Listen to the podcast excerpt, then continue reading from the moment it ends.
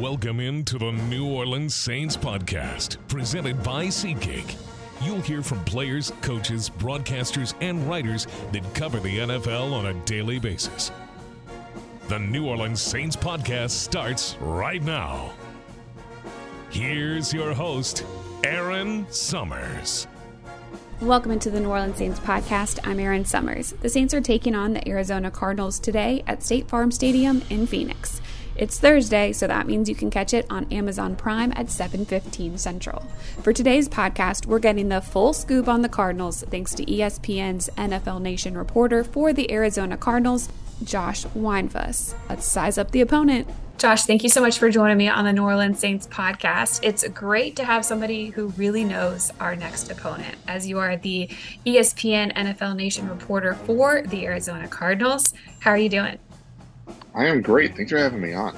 Definitely. We're happy to be in Phoenix. It was actually getting a little cold in New Orleans. So we're back we're back in the heat here, getting ready to play a little bit earlier game for us, I guess, considering it is a a night game for everybody else watching. What is the latest as far as the Cardinals and where they're at in the season? They're coming off two losses, but mentally, kind of what's the team's approach going into this short week? Yeah, so before, make sure to bring a jacket because the roof will be open to the stadium and Okay. it's a little cool here at night. Like people don't understand. Like, sure, it's like 125,000 degrees in the summer, but like once we get into wintertime, like it's a little chilly. So just be prepared. Um, all right. So this team, like, how much time do we have? I guess it's a podcast, so we can talk for a long, long time. This team, there's a ton to talk about with this team right now. yes. Um, they are. They're. It's basically. I mean, it comes down to their offense is essentially in crisis mode, and they are one or two losses away from being desperate, being in utter desperation. Uh, not not much has gone right for this offense, and sure they are getting DeAndre Hopkins back, so that's you know you could say that's one reason why they haven't been playing well, but um, it's it's minor, right? Like like his absence really didn't affect what happened to this team the first six weeks, and they scored three points in the first quarter all season. Um, and they came last week in Seattle. They just they can't get going, and by time their backs are up against the wall and they are flush against the wall, it's you know middle late third quarter, fourth quarter, and Kyler Murray has to try to pull a rabbit out of a hat, or in this case, a win out of a hat. And it's happened a couple times, but for the most part, like they just they cannot figure out what to do offensively. And Cliff Kingsbury, the head coach here, likes to put all the blame on himself. Um, Kyler Murray just said, you know, he said last week after the Seattle loss that it's just tough. Like it's just very tough to play football right now for this team.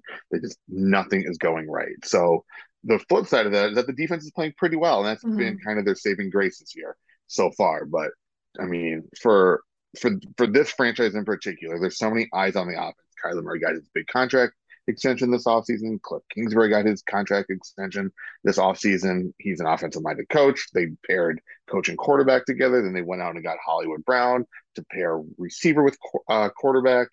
And Hollywood Brown's out now with a foot injury. DeAndre Hopkins is back. So this is the focus on this team will always be offense, and the offense is struggling mightily at the moment. the offense seems like it's been trying to find its rhythm, trying to find some chemistry. You mentioned the first half, they're last in the NFL in scoring in the first half, just under five points a game. Offensively, I think they're averaging about 19. So it's- not not doing too terrible in the second half, but yeah, slow starts for sure. When you talk about Kyler Murray, his numbers across the board are down this year is it something that he's done differently or is it just because he doesn't have i don't know the chemistry or the players around him I don't necessarily think it's something he's doing. I'm sure everyone listening is probably making the joke right now that he's not studying enough or he needs to go study Right, more and stop playing video games. Like there's this narrative that people have created and that they will run with with Kyler. But to me, it's a matter of eh, you kind of take away half the playbook when you're trailing so early, right? Like they can't get the run game going, which means they really can't get the passing game opened up as much as they want to. He's not getting out to run as much. There's there's so many things that are happening that factor into each other that it just has basically caused him to not um not bit playing not play at the level he did, I guess, the first half of last season. Um sure not having DeAndre Hopkins on the field has been an issue, right? Like when when Hopkins is lining up for for the Cardinals, he changes how a defense plays his team, and whether that's rolling coverage his way, playing different schemes, and that opens up the field for everybody else. They didn't. What's happened, or what happened in the first six weeks, is that that kind of attention went to Hollywood Brown, but he's just not. And this is not a knock against Hollywood Brown because nobody would disagree with me, but like he's not DeAndre Hopkins. There's very few people, if any, who are Hopkins who can be that type of game changing player. So not having him on the field kind of really did affect this team. Now, mm-hmm. did, did it cause their issues? No, but not having him there, you know, kind of you know, close shrunk this offense a little bit more. Um, and like I said, you know, they've been trailing so often that they have had to they couldn't really run the ball, and they can't. This team, despite all the you know air raid um, talk around Cliff Kingsbury, he loves to run the ball because he knows that sets up the pass. When you can't run the ball, you're just teams know. Like Kyler even said it after the Seattle game. Teams have figured this out. Like they will drop back into a soft coverage and make them throw because they know they can't run the ball. So it's not something that necessarily he's doing. It's kind of all these other factors that have gone into this offense struggling that he's now playing from behind all the time and he can't really get into that rhythm. This offense can't get into that rhythm.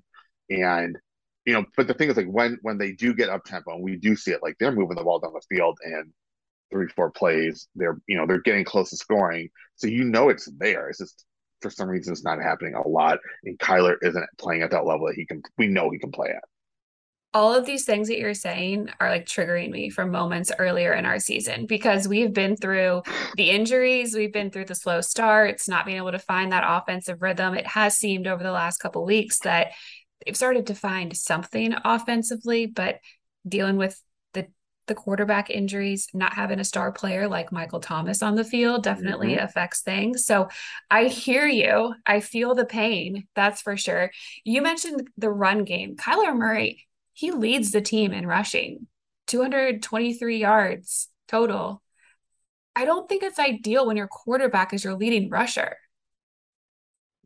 Uh, you are not incorrect on that. It is not good when your quarterback is your leading rusher. Um, I think part of that is because James Conner, their their, their you know their RB one has been injured last few games, the last couple of games, so he hasn't been on the field to get those. Um, can you hear me? Yeah. Okay, my computer. Sorry, my computer might restart. You're fine. It looks like it's going to update any minute now. So if that happens, I am so sorry. Um, it's okay. Right, I'm just gonna. Okay, are you? See, I'm just gonna talk until if I'm you don't hear me anymore. That means my like literally like I, my screen's like black right now because it's gonna update. So I'm just gonna keep talking, and then okay. if I lose you, then we can just reconvene later if that's okay. Yeah, yeah, yeah. Um, okay, so uh, three, two, one. James Conner just hasn't been on the field the last couple of games because of injuries, so he hasn't had that opportunity to to run the ball. So and the other problem is like, you know, Kyler is so dynamic and he can get such huge chunks on the ground that even if the Cardinals do commit to the run, he can break a run for 45, 50 yards just like that. Mm-hmm. And all of a sudden he's your second leading rusher for the game, you know, that type of thing. But no, you're right. A team, any team, including the Cardinals, do not want your quarterback to be your leading rusher. Something is not right. And obviously that's part of the Cardinals' problems at the moment. You know, you you don't want to have to commit to or, or rely on Kyler Murray's legs. You know, a couple years ago, the narrative was always his legs are luxury. We don't want to take advantage of that. Well, they've kind of gone maybe not overboard, but they've really, really tried to adhere to that. And now the problem is, is that they need his legs. They mm-hmm. need him to get going earlier in games. He can he can single handedly change how a defense plays the Cardinals. And by doing, you know, to do that, he needs to get out, make some, you know, make some runs, make some plays, scramble, do whatever he does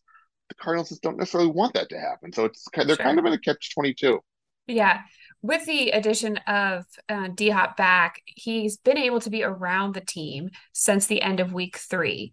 He at least used the facilities.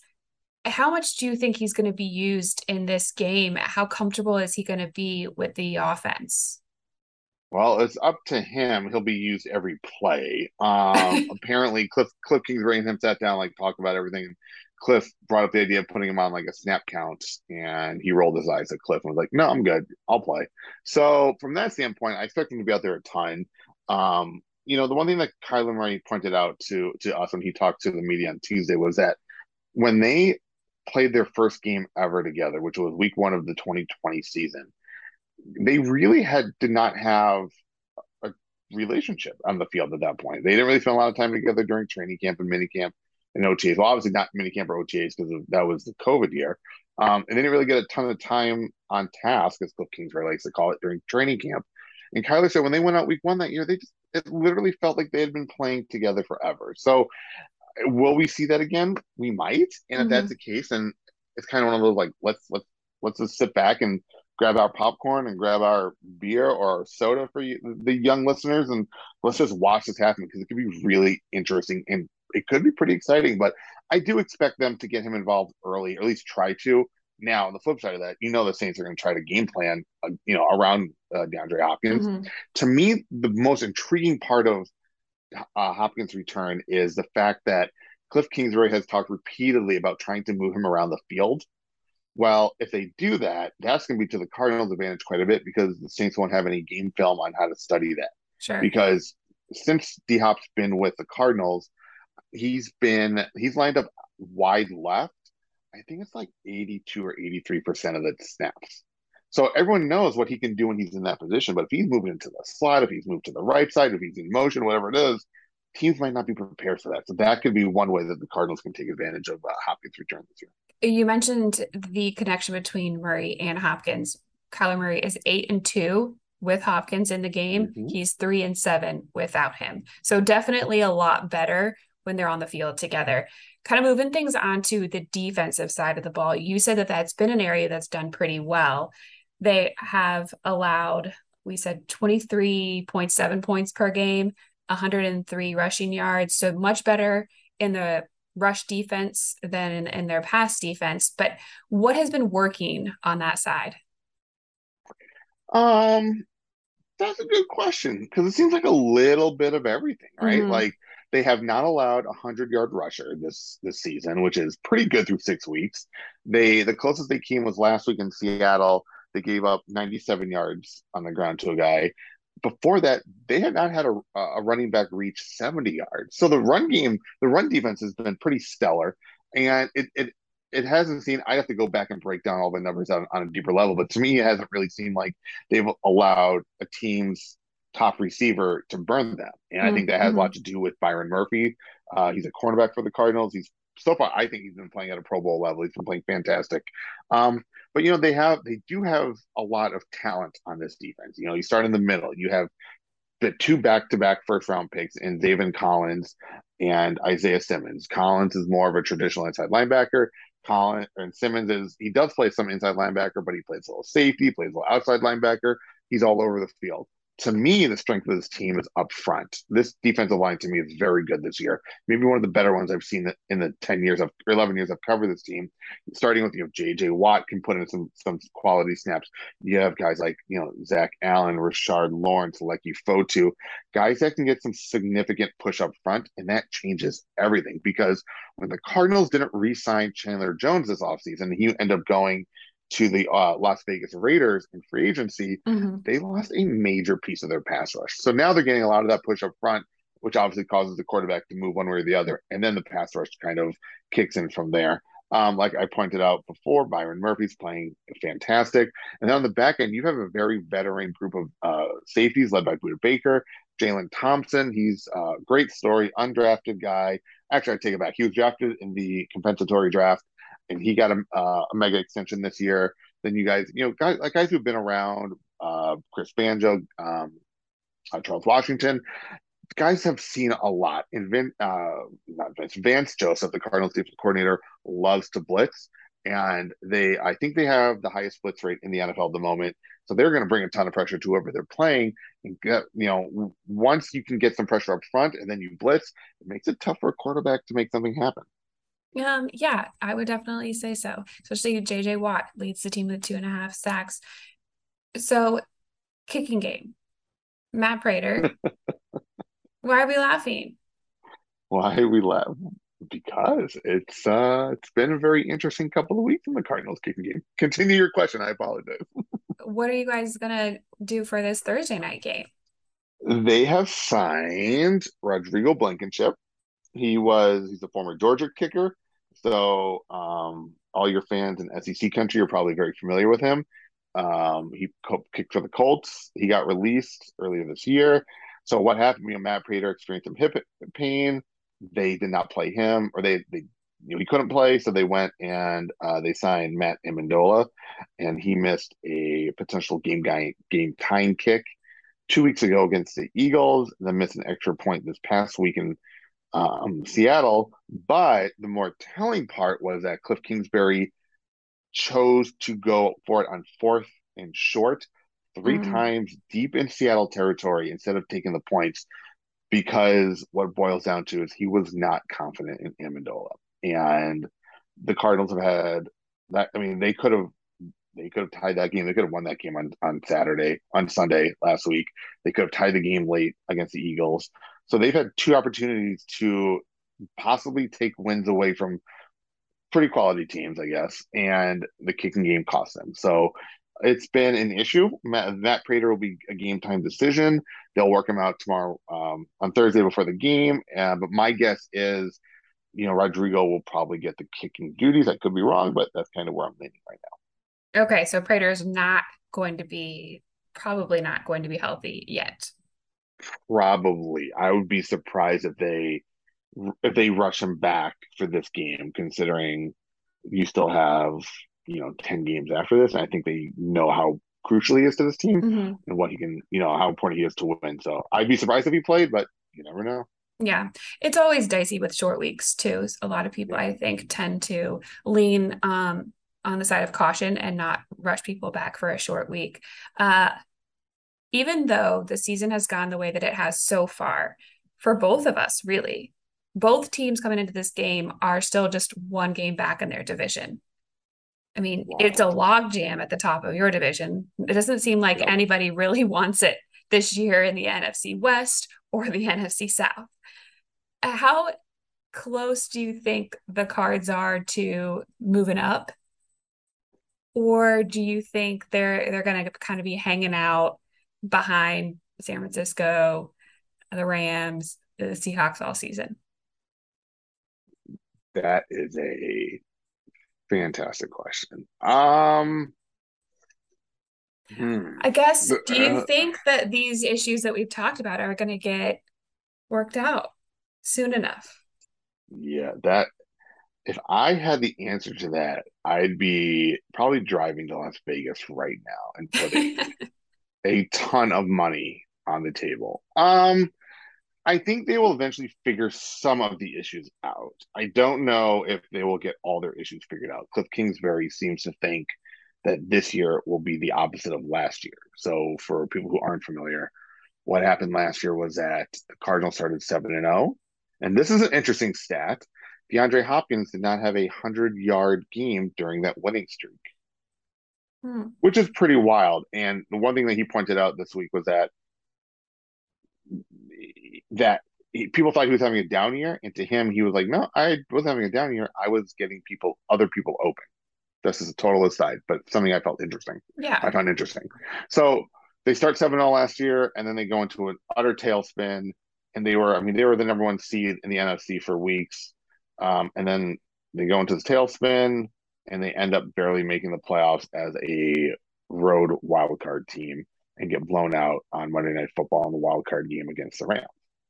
Cliff Kingsbury seems to think the opposite is going to happen this year, that they are going to start poorly, have that tailspin early, and then climb back up the mountain and reach the mountaintop at the end of the season. Um, and they're in a position which is wild to think about at two and four that they can still pull that off, right? right? Like you go on, you go on a quick little run, maybe win, you know, a couple in a row, two of three, three of four. All of a sudden, you might be sitting in first place in the West, and no team in the West has really kind of established themselves as like, yeah, this is the best team going through some stuff. Like every team has issues. Like Seattle, we don't really know what Seattle is. San Francisco, Jimmy G comes in to be the kind of the hero, and mm-hmm. that's not exactly playing out. And then LA, like they are still Super Bowl champs, and they have probably the best player in football, in Aaron Donald, great offense, but they're not looking like the team they could they were a year ago. So nobody is playing to the expectation, which should we lower our expectations? Possibly, but I don't. It's just like it's it, like it's still up in the air. Do I think the Cardinals can do it?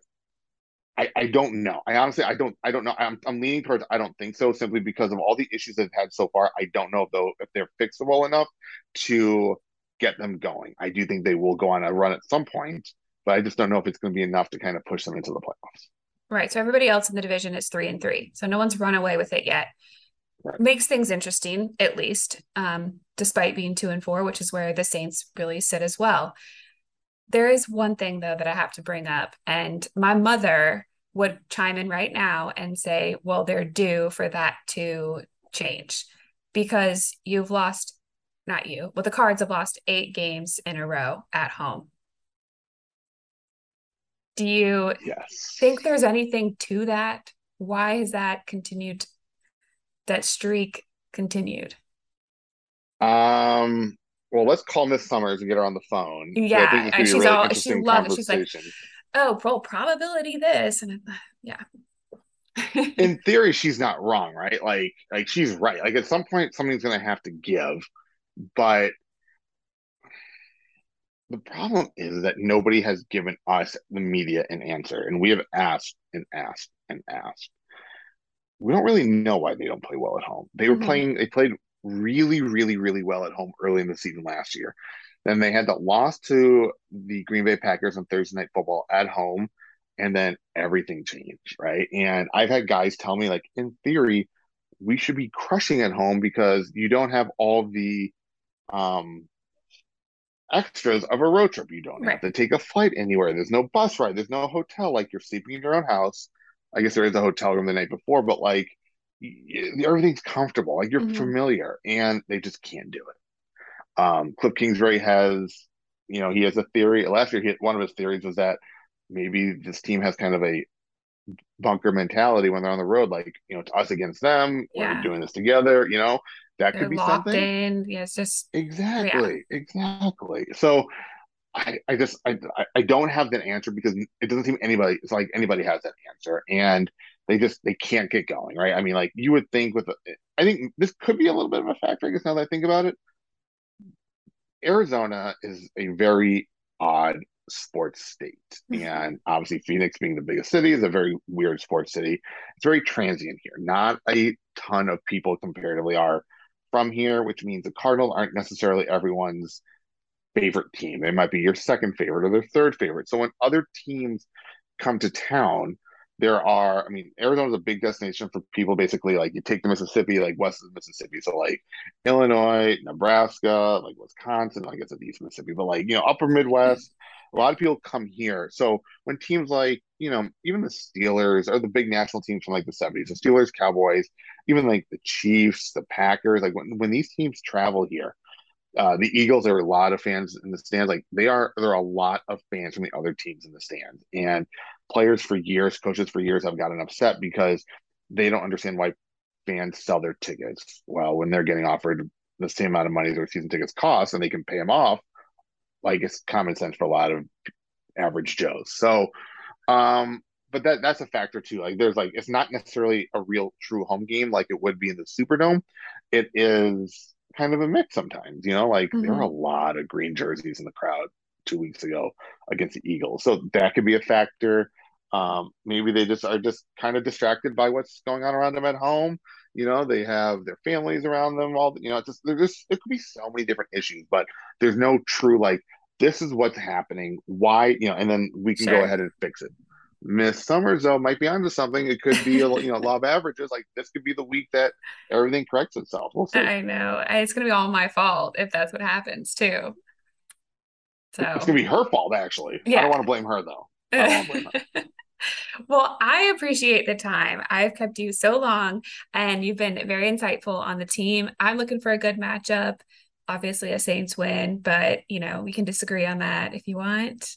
But again, I appreciate you. Yeah, thanks for having me. It's, you know what's going to be really interesting about this game is you know, look who's out for the Saints, right? Like yeah. all those big names. Like to me, that's going to be that's going to decide this game. If the, but here's here's the other thing about this Cardinals team, which people should know, is like when games they should win like this have not gone well for them in the past. If what game was it? There was a game was it last year or this year? I think it was last year. God, I forgot which game it was, but some team that was missing like three offensive linemen. To, oh, it was the Colts game on Christmas Day, Christmas Day or Christmas Eve. Yeah, so one of those two. The Colts were down like three starting offensive linemen because of COVID, and the Cardinals, in theory, should have just dominated the front, and they got beat. So every time you think the Cardinals should win, something happens and they don't. So if I'm a Saints fan, I'm not like totally bugging out about having not having these guys, but at the same time, I think that could totally be the factor in this game. Well, we're we're gonna find out pretty soon here, and hopefully yeah. it's gonna be entertaining. I think well, it's either gonna be really entertaining or it's gonna be the third straight Thursday night game that puts everybody. no, we don't want a third Thursday game like that. At least we can agree on that. that is true. We can agree on that. I it would be I do not want a 12-9 or you know 9-6 game. That would be that would be brutal. Right, exactly. Well, I look forward to seeing you at the game and I appreciate you again coming on the podcast with me today. Yeah, thanks for having me. Appreciate Josh joining me. As alluded to in the conversation, the Saints will be without a few key players wide receivers Michael Thomas and Jarvis Landry, guard Andrus Peat, tight end Adam Trautman, and cornerback Marshon Lattimore tonight. Guard Calvin Throckmorton, cornerback Paulson Adebo, wide receiver Keith Kirkwood, and defensive end Peyton Turner are all listed as questionable. Head coach Dennis Allen would not name the starting quarterback, however, Andy Dalton was elevated to a full participant in Wednesday's practice. Jameis Winston remained limited. Both are active for tonight's game. We don't have to wait long to see how this one pans out. Tune in to the pregame show at 6:15 and postgame both on neworleanssaints.com and any of our social media platforms. Enjoy the game. Thanks for listening to the New Orleans Saints podcast, presented by SeatGeek.